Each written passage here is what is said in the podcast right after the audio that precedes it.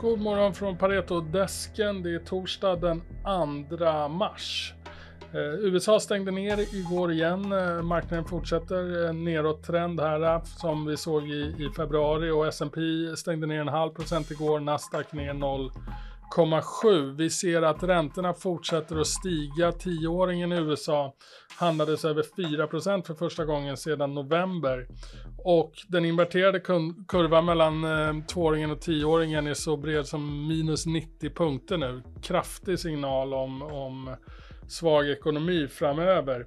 Eh, vi hade även en del eh, datapunkter från, från USA, eh, bland annat ISM eh, Manufacturing som kom in brett i linje skulle man kunna säga, så inte, ingen, ingen stor eh, avvikelse där. Men priskomponenten i den här datan visade en ökning för första gången på fyra månader.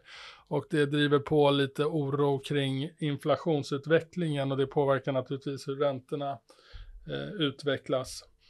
Eh, vi hade även eh, data från Kina kring deras reopening som går starkare än väntat. Positivt för efterfrågan i det, men det kan även ge ytterligare risk till inflationsspåret. Då. Eh, på Pareto på vårt morgonmöte så gick vi igenom Sobi, Getinge, Bajkor och Vilborgs. Och eh, Sobi som vi har en köprekommendation på med 280 kronor i riktkurs. Eh, kommenterade lite kring positiv data som eh, kom från bolaget och det här kom lite tidigare än vad vi hade väntat oss. Eh, bra för aktien, den handlar upp svagt här på morgonen. Getinge eh, där var det lite tvärtom. Vi hade negativ data från FDA i USA eh, som vi se, anser påverkar marginalåterhämtningen i Getinge.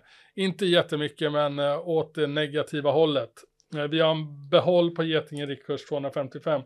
Vicor gjorde vi en uppdatering kring deras ehm, kliniska data som, eh, ja, situationen kring det. Det finns mer detaljerat i vår analys. Eh, vi är klart positiva till Varkor, har en köprekommendation och en riktkurs på 97 kronor.